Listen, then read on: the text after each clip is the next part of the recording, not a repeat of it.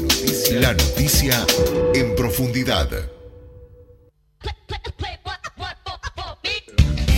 Ya estamos en la parte de la noticia en profundidad. Está con nosotros Sergio Israel. Sí, se escuchaba Sergio Israel, ¿no? Sí, estaba ¿Sabés lo hablando al aire. No, se- no, se- no presta atención a la luz roja. No, porque además eh, estamos viendo en la televisión, y es verdad, lo- esto lo vamos a ver de aquí hasta noviembre, el famoso partido de Uruguay contra Ghana, porque vamos a volver a jugar contra Ghana. y el de vez. Corea y el de Y el de Portugal. Corea, ah, basta. Eh, ya, ya estamos con, con- con- empezamos con esa, viste, como nostalgia de cuando le podíamos ganar a Ghana, Por eso hay que escuchar radio. a Portugal, a Corea del Sur. A- aparte, todos esos partidos lo, lo teníamos con un Suárez en su mejor nivel, un. Cavani en su mejor nivel. Hoy vamos con, con otra escudería, vamos, ¿no? A ese partido. Me parece que igual Suárez va a jugar, no podés sacarlo del partido. Suárez siempre tiene que jugar, señor, siempre. Bueno, Sergio, bienvenido. Muchas gracias, los felicito porque los veo muy, muy bien. Los veo Muchas como, gracias. Como equipo, muy lindo. Sí, Muchas nos- gracias, Nos, Sergio llevamos muy bien con Federico. por lo menos al aire. Bien. Por lo menos al aire. Es lo que mostramos. Ahí va. Está bueno. Este, bueno, bienvenido, Sergio. Eh, hablas en tu nota de eh, una batalla por la LUC que fue pacífica, pero tóxica. Me, me interesó ese, ese concepto del concepto. una palabra muy de moda, muy de moda y está muy bien aplicada en este caso.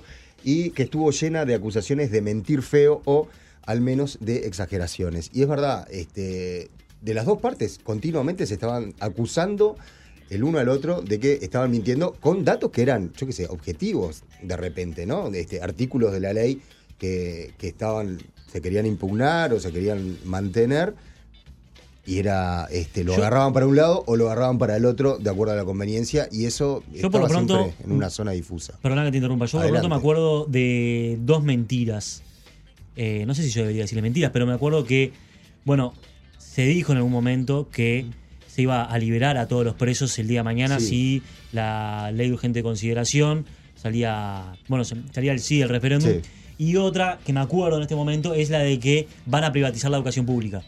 Sí, sí, sí. Dos cosas que no son verdad y que no estaban en la LUC. Sí, que después se fueron desactivando rápidamente. Pero bueno, acá está Sergio que, que más o menos estuvo explorando con, con analistas políticos y con distintos actores este, cómo fue esa campaña. ¿no? Bueno, eso que decía Woloch lo plantea como ejemplo, lo plantea Chaschetti. Ahí va. ¿Viste que te vas a ser politólogo? Sí, sí, sí. ¿Qué Y falta? Chaschetti es el que, es el que eh, no es el que incorpora lo de tóxico, sino el que dice, bueno, acusaciones de mentiras. Y después entrevistamos a Julián Canarek, que el, el que dijo que, que fue una campaña tóxica. Sí, Eh, el título este como que reúne, eh, lo resume, pero con esa advertencia que fue pacífica, es decir, porque no solo fue pacífico el, el domingo la, claro. la, la votación. La virulencia estaba en La- las redes sociales. en las quizás. redes, sí, no, y bueno, y en esas, y, en esas- y, y a veces trascendiendo a los medios también. Claro. Es decir, sí, sí. El- pero no fue, digamos, este no, no fue solamente tranquilo el domingo, sino que la campaña fue, fue pacífica. lo que- Es verdad, La- es verdad. Las redes, por lo que dicen los expertos, las redes se caracterizan por, por necesitar este, la pelea. Sangre y barro. Exacto. Hay, hay un episodio que lo mencionás en la nota que es el incidente en el Estadio de Progreso. Bueno, hay dos o final, tres además, ¿no? incidentes, ¿no? Yo no, no me los, no me metí con todos, pero hay dos incidentes que son importantes. El de Progreso, porque fue leído como una provocación y tuvo una reacción fuerte de, de- de los clubes. Que además, perdón, fue creo Sí. que el sábado o el viernes, Claro, el ¿no? sábado, fue el sábado, bien sobre el el filo de, de la Sí, votación. sí, sí, sí. Y además el Estadio de Progreso es un Sí, símbolo. Con la connotación que tiene que es el club de Tabaré Vázquez. Exactamente. Sí, sí, es un caso. Y después ya lo otro era después de los festejos, estos jóvenes del Partido Colorado que, que los atacaron acá en el bar La Ronda y fue un episodio aparentemente, no sé si está aclarado. Eso ya después del referéndum, ¿no? Sí, eso fue después. Sí. Eso fue después. Eso Sí, fue- Los que- festejos. Que incluso el presidente Sí. formó parte, habló Lo con los llamó por atacantes. La calle teléfono, Pou sí, se, sí. co- se tuvo en contacto con alguna de, la- de Sí. las víctimas, digamos, de, de esa Sí.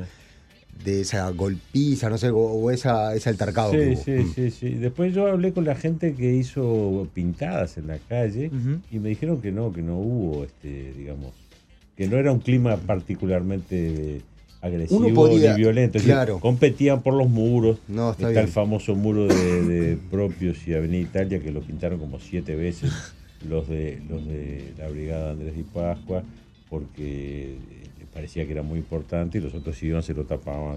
Pero no, Bueno, eso pasó siempre, ¿no? Claro, claro. Ahora sí, por eso, uno, uno lo que podía advertir era un tono muy, muy agresivo, incluso de dirigentes políticos de primera línea, eh, en las redes, quizás también en algunos debates este, a través de los medios, pero que no se pasó, este, que no, no, eso no, no permeó, digamos, en, en- en- en la sociedad. O sea, era que se quedó circunscripto a, a ese terreno. Sí. Pero sí fue, fue- sí fue áspero en ese sentido. Sí, ¿no? fue áspero. Lo que me dicen los expertos es, en los debates en los medios Sí. también se mantuvo, digamos, Se- la forma. Se mantuvieron las formas. Pero capaz que esos mismos actores, cuando Claro. tenían que escribir sus Claro. ciento no sé cuánto, o 200 no sé Después cuántos Twitter, caracteres, sí. parece que... Y después estaban los, los típicos como Graciela Bianchi que, eh, digamos, hacen su, Sí. su campaña con eso. ¿no? Y, y, Sergio, ¿por qué tenemos la sensación de que fue como, como que hubo mucho barro?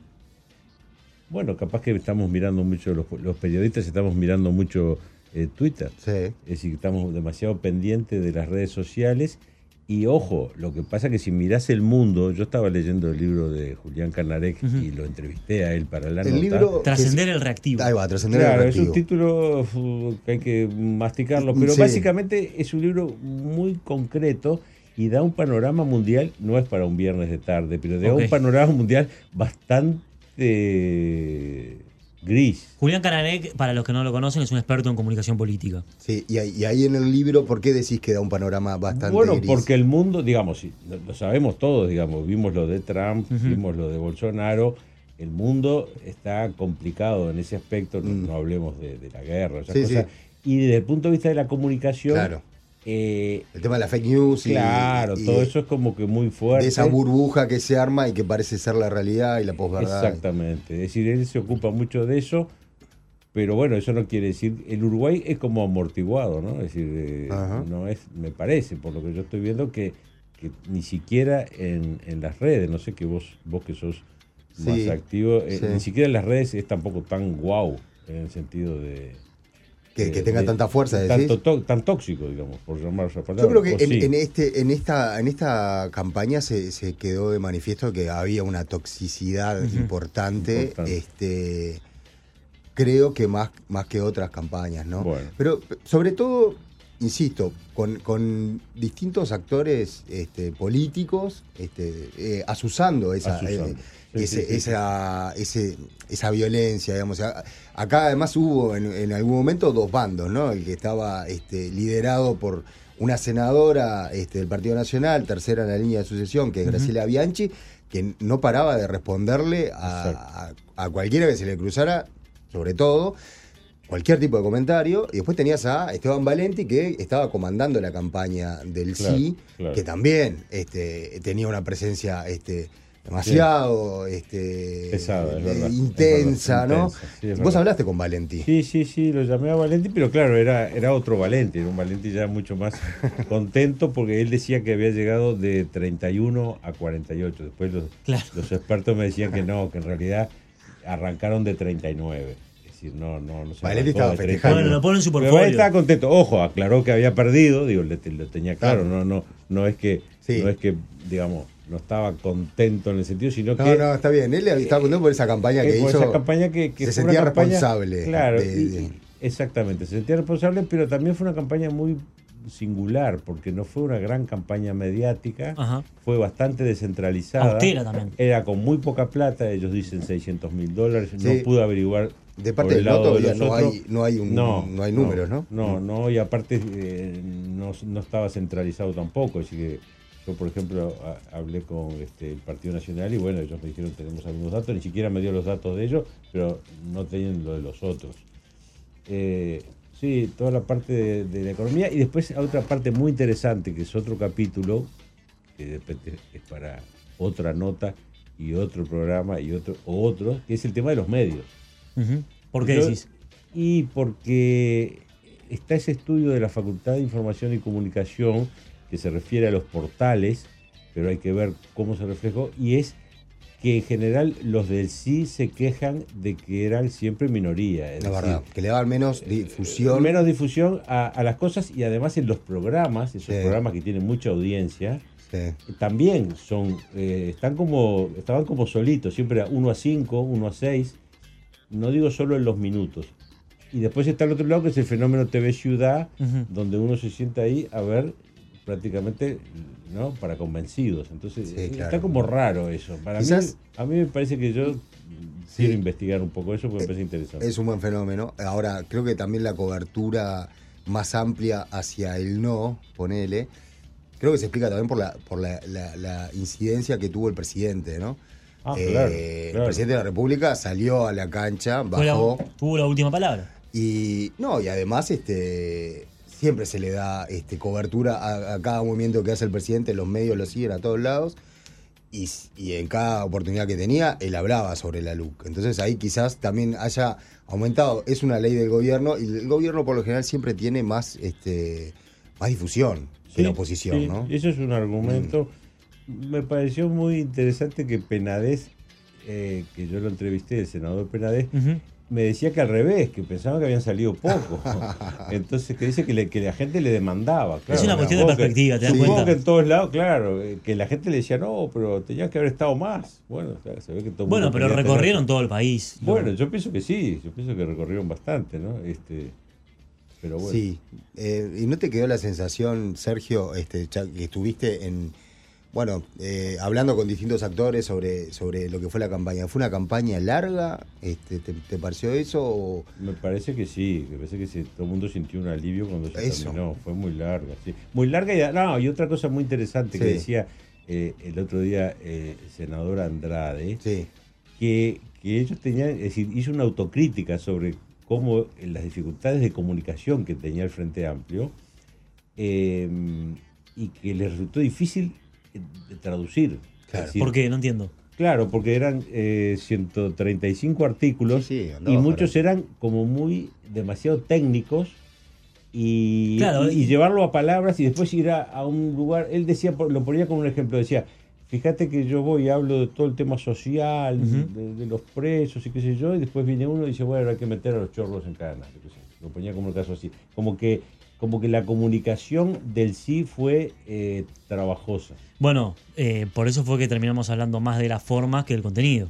Claro, también. Y más acerca sobre la metodología en que se votó y cómo ocurrió que de los artículos que se querían refrendar.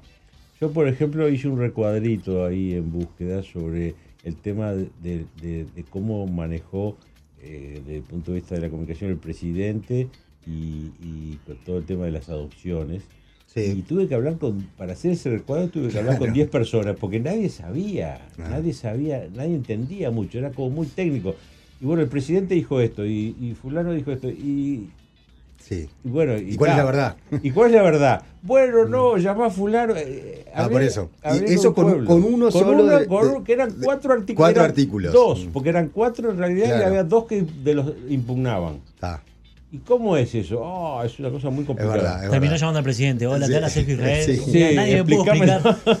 Casi. Dígamelo como para que lo entienda. Sí, Con casi. manzanas, si podés. Sí. Bien, muy bien. Sergio, la verdad que un placer tenerte acá. La nota la pueden leer, por supuesto, que en el semanario Búsqueda. Se llama, se titula, perdón, La batalla por la LUC fue pacífica, pero tóxica. Y estuvo llena de acusaciones de mentir feo o al menos de exageraciones. Todos mentían Título y largo, nadie Sergio. decía la verdad.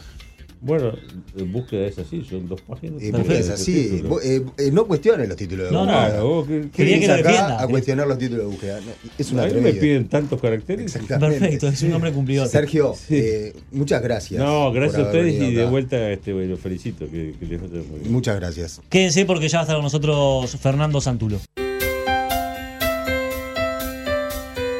Búsqueda en vivo presenta la entrevista.